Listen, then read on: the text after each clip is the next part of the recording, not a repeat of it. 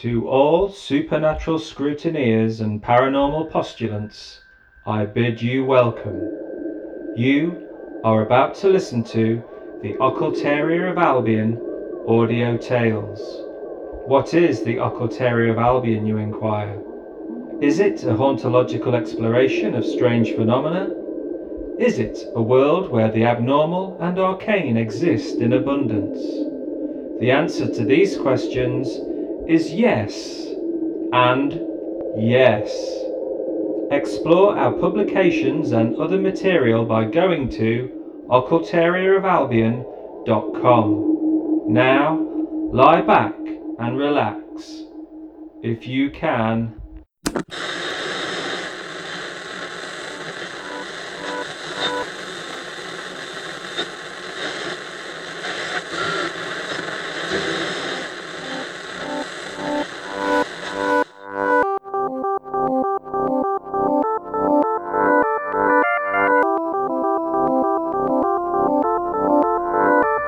The Occultaria of Albion Audio Tales.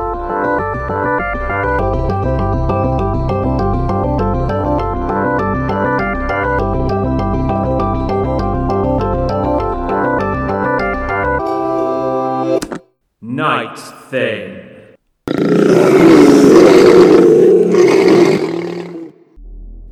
Now that Gary had turned the ignition off, a sudden cold had crept into the Cortina, and he wondered if Ruth would still want to go ahead with it. Unsure at what to say, he looked over to her in the passenger seat, the throbbing strain in his jeans beginning to wilt with the uncertainty.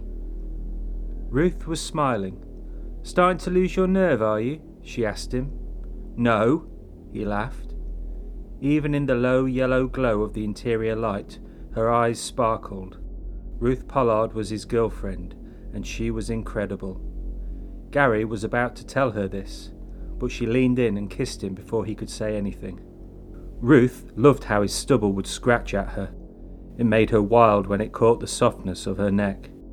She kissed him harder and reached her hand down to the swelling at the front of his denims. Gary groaned, and the cold seemed to vanish. "I'll get the blanket from the boot," he told her. A moment later, they were leaving the car and walking into the woods. Ruth carried the blanket wrapped about her, and Gary shone the torch ahead of them. The blanket smelt of fresh lavender because Gary's mum had washed it just the other week. Ruth laughed when he explained why it was so clean and fresh. For once, she was glad that his mother was such a fusspot. She would certainly be aghast at what they were about to use the blanket for. Having sex outdoors was something Ruth had suggested to Gary a few weeks ago when they were down the pub together. They were talking, and Ruth had told him about one time with her first proper boyfriend the summer before he went off to university. They had done it outdoors whilst on a picnic one August afternoon. It was in a wheat field. She had told Gary the experience was hot and sexy, but really it was awkward and fumbling, and she wanted to try it again now she was older, and with Gary, who really did make her feel out of this world. When Ruth first told Gary about her wheatfield experience with a boy named Lance, his initial feeling was one of jealousy. He realised how ridiculous it was, but he couldn't help it. When Ruth asked him, he told her he'd never done anything like that, which was true. He'd had an encounter with a girl one night round the back of the ball bearing factory, but it wasn't the same as a summer's afternoon in a wheatfield. Yes, he told Ruth, he was definitely up for a bit of outdoor nookie. Neither of them mentioned it again, and a few weeks had gone by. Then, on this mild March night, Gary had picked her up and they'd gone for a drive with nothing much else to do. They drove and Gary played his Def Leppard cassette until they stopped and began making out. That's when Ruth reminded him of their plan, and Gary suggested that they go to Cobbington Woods. It wasn't far and no one would be around, and the woods were magical. At least as magical as a wheat field, he thought. The torch beam cut a path through the trees, their two pairs of shoes crunching and crackling on leaves and twigs as they went. Ruth held Gary's hand, happy to be pulled along by him and to take in his scent. It was a warm, leathery smell with notes of sweat and cologne and cigarettes, and it made her feel aroused and sheltered all at once. It even cut through the flowery detergent smell of the blanket. "Here?" asked Gary, moving the torch about a small clearing that they had come upon. Ruth did not answer. Like a vampire, she held her arms out and enveloped him in the blanket, and they kissed again, hands finding warmth and fingers scrambling inside each other's clothes. They tumbled to the ground, groaning and giggling. Gary ignored the discomfort of the earth on his hips and back. His hand had quickly unbuttoned Ruth's jeans, and his fingertips were at the silk of her knickers when Ruth stopped. "Wait," she whispered, her own hand freezing on Gary's bulge. Gary stopped, confused. "What's wrong?" he said, also in whisper. "I heard something," she told him. "It was my breathing," he said. "You've got me all excited." He licked at her neck. "Shh!" She squeezed his erection more forcefully to stop him. "Just be quiet." Ruth pushed the blanket away from their heads. They both waited. Gary dared not say anything. "I swear I heard something," Ruth told him again. "It's probably a badger," Gary said, turning quickly then so that he was on top of Ruth, smiling down at her. "Should we carry on playing Hunt the Torch?" He kissed at her neck and made an animal-like yowl in her ear. "You mean before your battery goes flat?" she said, clutching playfully at his buttocks. They kissed each other, but then the noise came again. They both heard it and sat up. "That's no bloody badger," Ruth told him. Gary grabbed the torch from the leafy ground and clicked it on, pointing it ahead of them. Its crisp, white beam only illuminated the statuesque tree trunks and the labyrinth of bracken and ferns between them. Nothing moved. "Poachers?" Gary suggested. He moved the torch about. "Perverts, more like," Ruth replied. The silence hovered in the air, and then came the noise again, quieter than before, but nearer. "Shit," said Gary. In the darkness appeared two green eyes looking at them both. It was a glowing green, the colour of a child's Halloween toy. The two eyes narrowed, and Gary knew they were evil. Ruth knew it too, and grabbed hold of the blanket, as if it would provide some sort of protection to her and her boyfriend. The creature leapt from the trees as if the forest had spat it out, ejecting something abnormal. It moved with precision and fury, landing on top of the two strange animals. Immediately they began to scream, and immediately the beast began to claw and bite.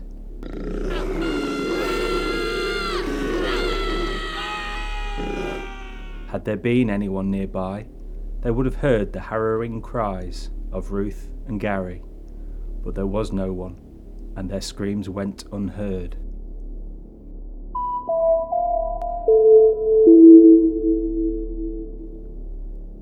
A man in a grubby army jacket and jeans trudged along the empty road. He felt how isolated everything was. He hadn't even been able to catch a lift from all the passing lorries back at the roundabout. He stood invisible, or like a phantom, with his arm out, but no one stopped. Instead, he had a long, lonely walk to the edge of the large forest which the road cut through.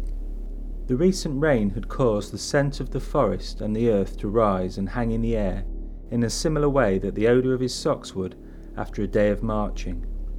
There was a name for it, the way the earth smelt after rain, and he tried hard to remember what it was. As he contemplated this, a Land Rover appeared on the road ahead of him and slowed down as it approached. It stopped, and a young man behind the wheel rolled the window down. "Casey?" the man asked. He nodded. "Get in," he told him. "The boss is waiting for you."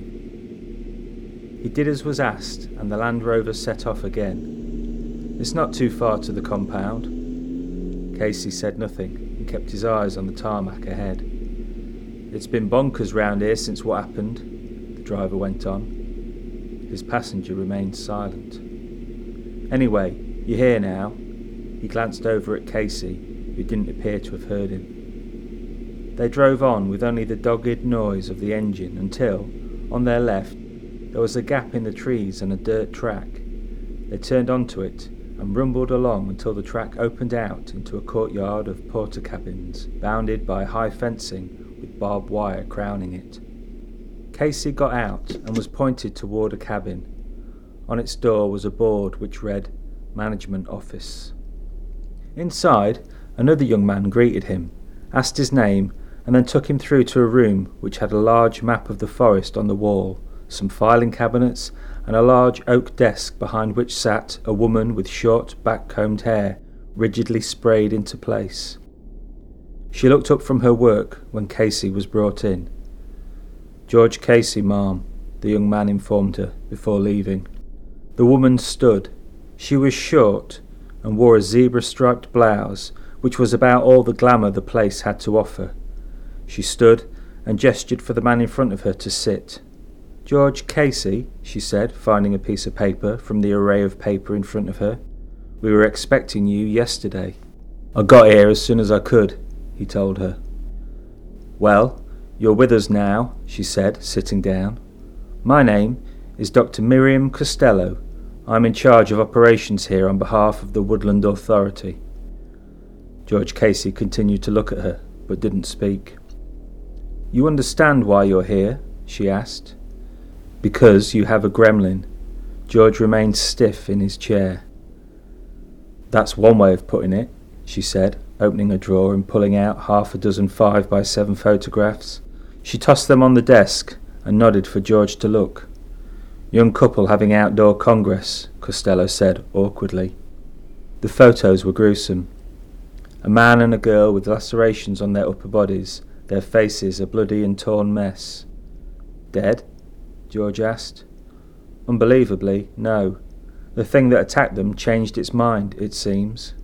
We think it might be the detergent on the blanket they were using that put the creature off. It probably saved their lives. We got them out of the woods and managed to get them stabilised. Our legal people are working now to settle things and keep the incident quiet. It's a hell of a mess." "I can see that," George said, pushing the photographs back toward the other papers. "It must be difficult for you and the lawyers."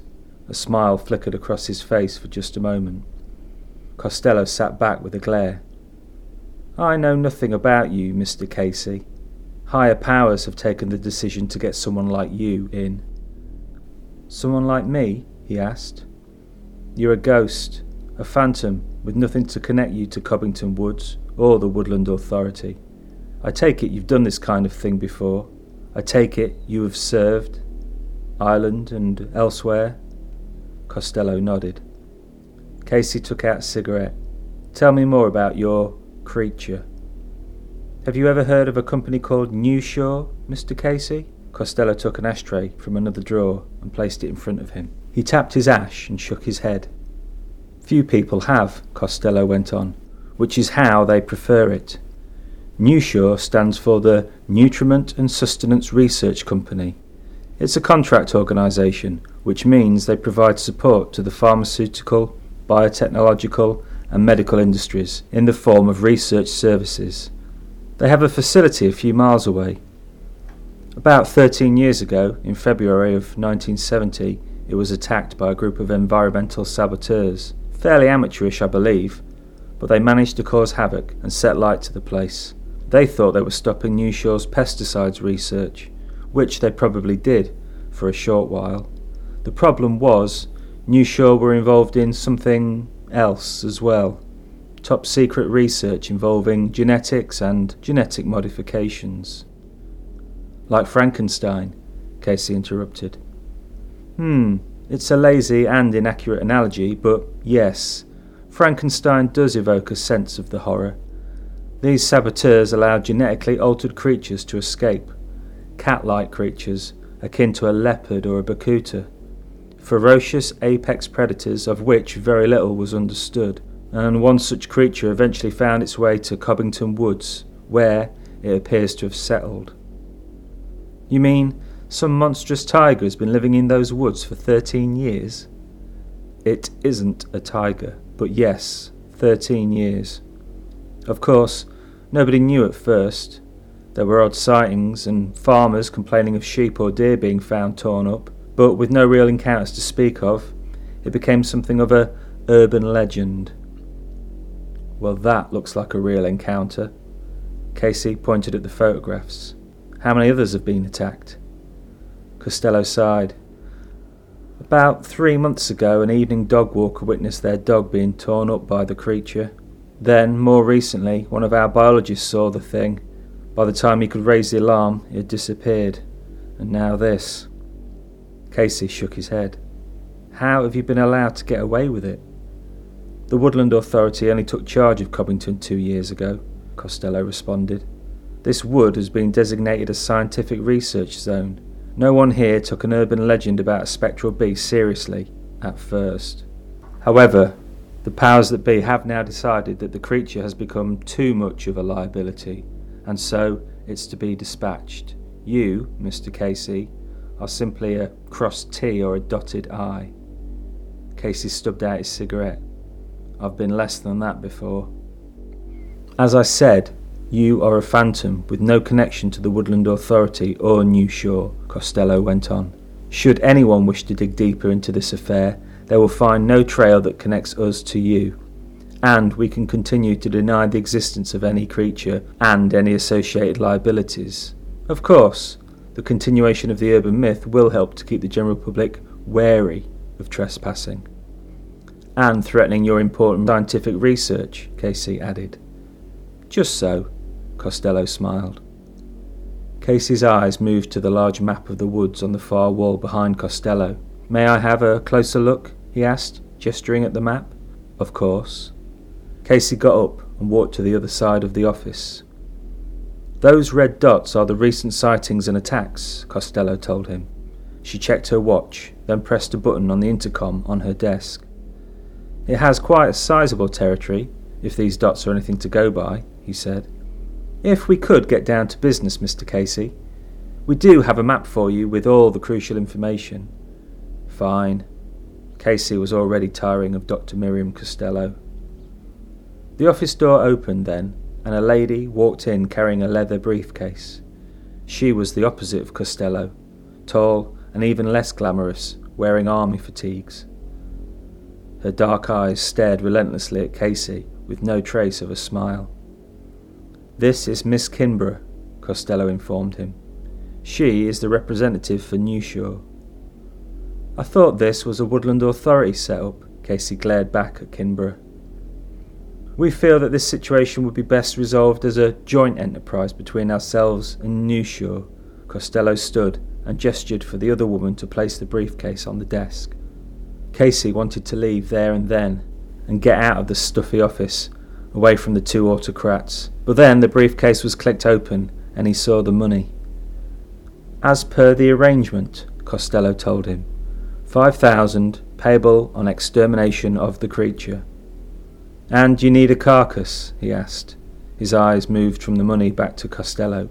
A complete carcass. We want enough of the creature that there can be no doubt, Kinborough spoke for the first time. If you remove a paw or a tooth as evidence, it will be insufficient, and there can be no payment. She closed the briefcase and looked at Costello. We would like to study the cadaver. You will see on your map, Costello went on, that there is a radio tower in the woods. Once you've completed your mission, all you need do is contact us here via the tower, and we will send someone to you. Once we have visual proof of the dead creature, you will get your money. And how many of your people are going to be out in the woods, getting in my way? Casey said. Costello smiled. All our science teams are being withdrawn as we speak. This is your show, Mr. Casey. You'll be entirely on your own. Casey nodded. Just be ready with my money. They left the office, and Costello took Casey to another porter cabin. Miss Kinborough disappeared at some point, and when he noticed, Casey felt relieved. He wanted to be away from the whole base and its ambience of unease. Everyone, he realised, had a twitchiness about them. Casey had come across it before, of course, before a deployment or prior to a mission, but this felt different, like everyone had seen a ghost. He wondered if that's what this creature was, some sort of phantasm. In the second port cabin, all the equipment that Casey would need was laid out for him. There was a small tent, ration packs, a .375 bolt-action rifle, and a large hunting knife. All of this should meet your needs, Costello told him, and, naturally, the weapons are untraceable. She looked again at her watch. We can give you some time to check over everything and look at the intel that we have. She gestured to a ring binder. Is there anything else you will require?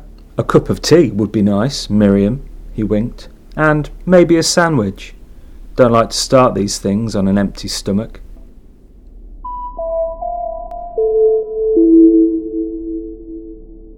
Cobbington Woods embraced George Casey like he was just another animal.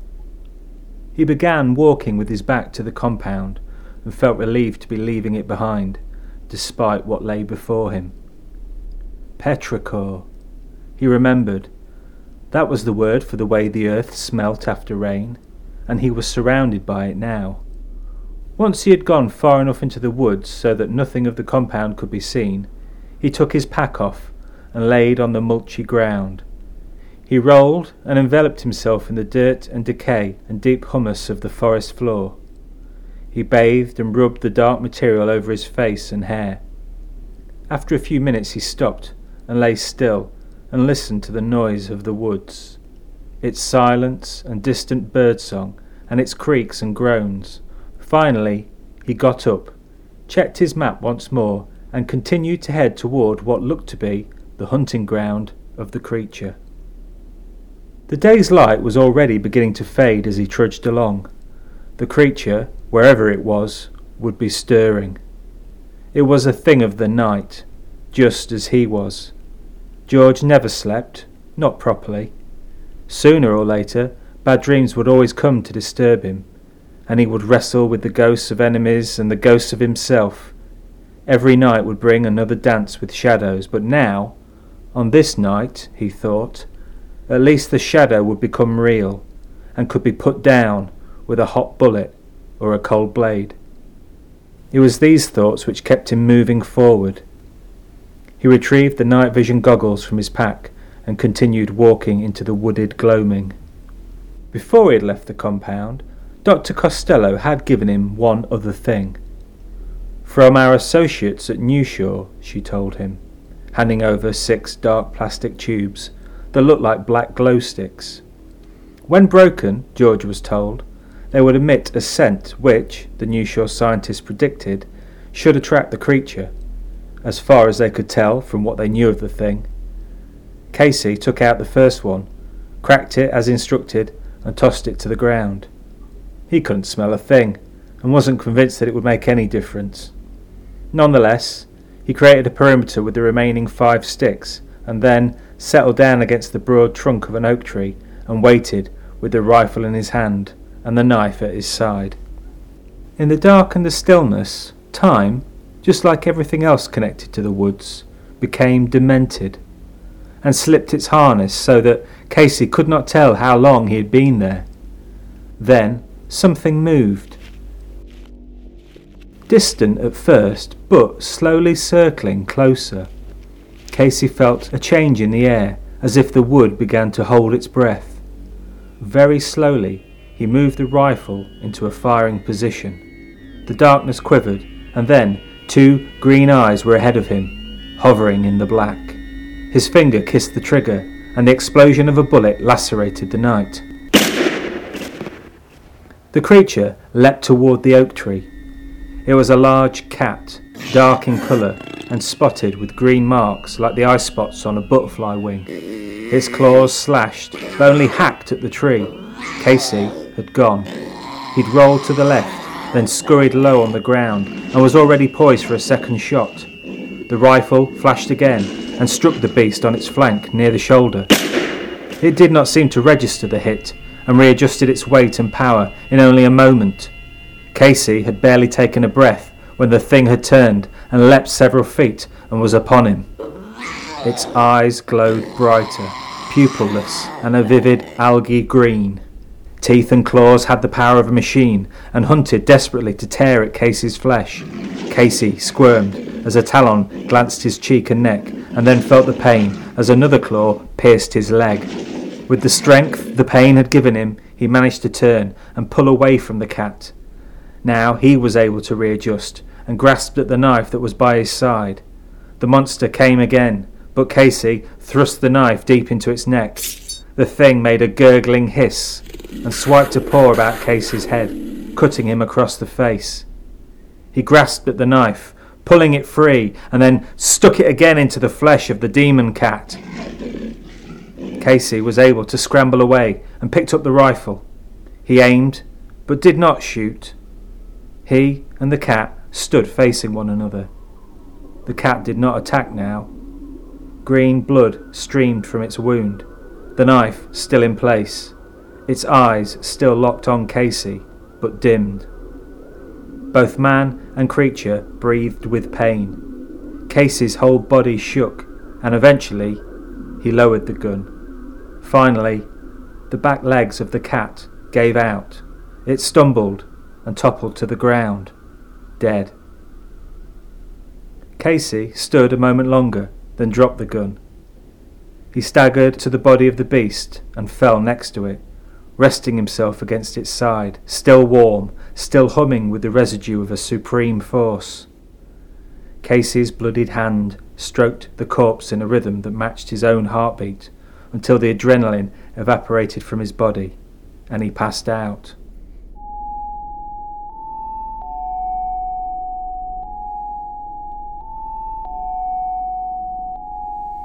On opening his eyes, he found it was morning, the sun not yet warm and the light still delicate.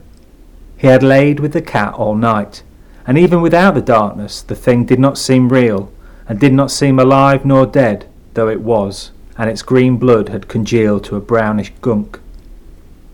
Casey stood and his body throbbed. Very slowly he began to walk away, giving a final look to the thing he had killed, before turning his back and pushing his way through the ferns and bracken. He left the rifle where he had dropped it. He limped in the direction of the radio mast, feeling empty and uncertain whether it was a good emptiness or not.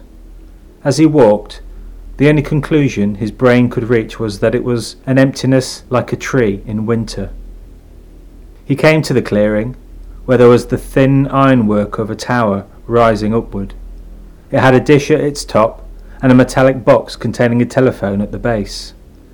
As he came toward the tower, he noticed a figure on the edge of the clearing. They were tall and wore army fatigues. It was Kinbra, stood as she had been the day before, unsmiling. "It's done," Casey told her. "Where?" she called back. Casey gestured with his head. "Back that way. I've marked where you'll find it on the map." "We'll get a team out before it's scavenged by other creatures," she said with a nod. Casey leaned against the tower for support. "Nothing will touch that thing," he told her, breathing heavily. She didn't appear to be listening. "That's all we needed," she said, raising the gun that was in her right hand. "We're done." The shot rang out. In the distance, birds scattered into the air. Casey fell without a sound. The last thing he registered was the scent of the earth and the dirt of the dead-leaved ground. Kinbra lowered her gun and slowly walked over to his body.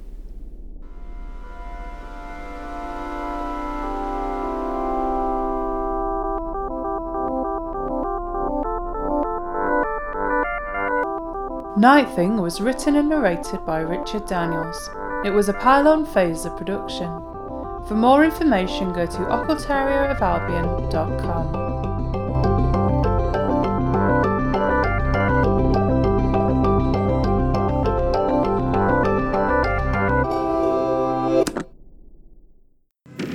As Yet Unexplained podcast, written, performed, scored and produced by Wesley Smith.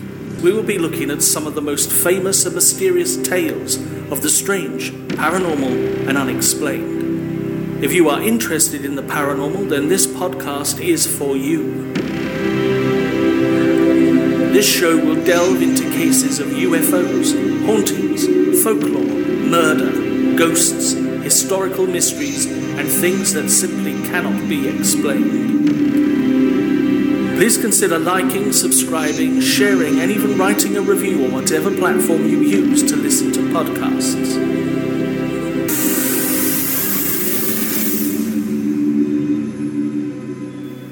as yet unexplained.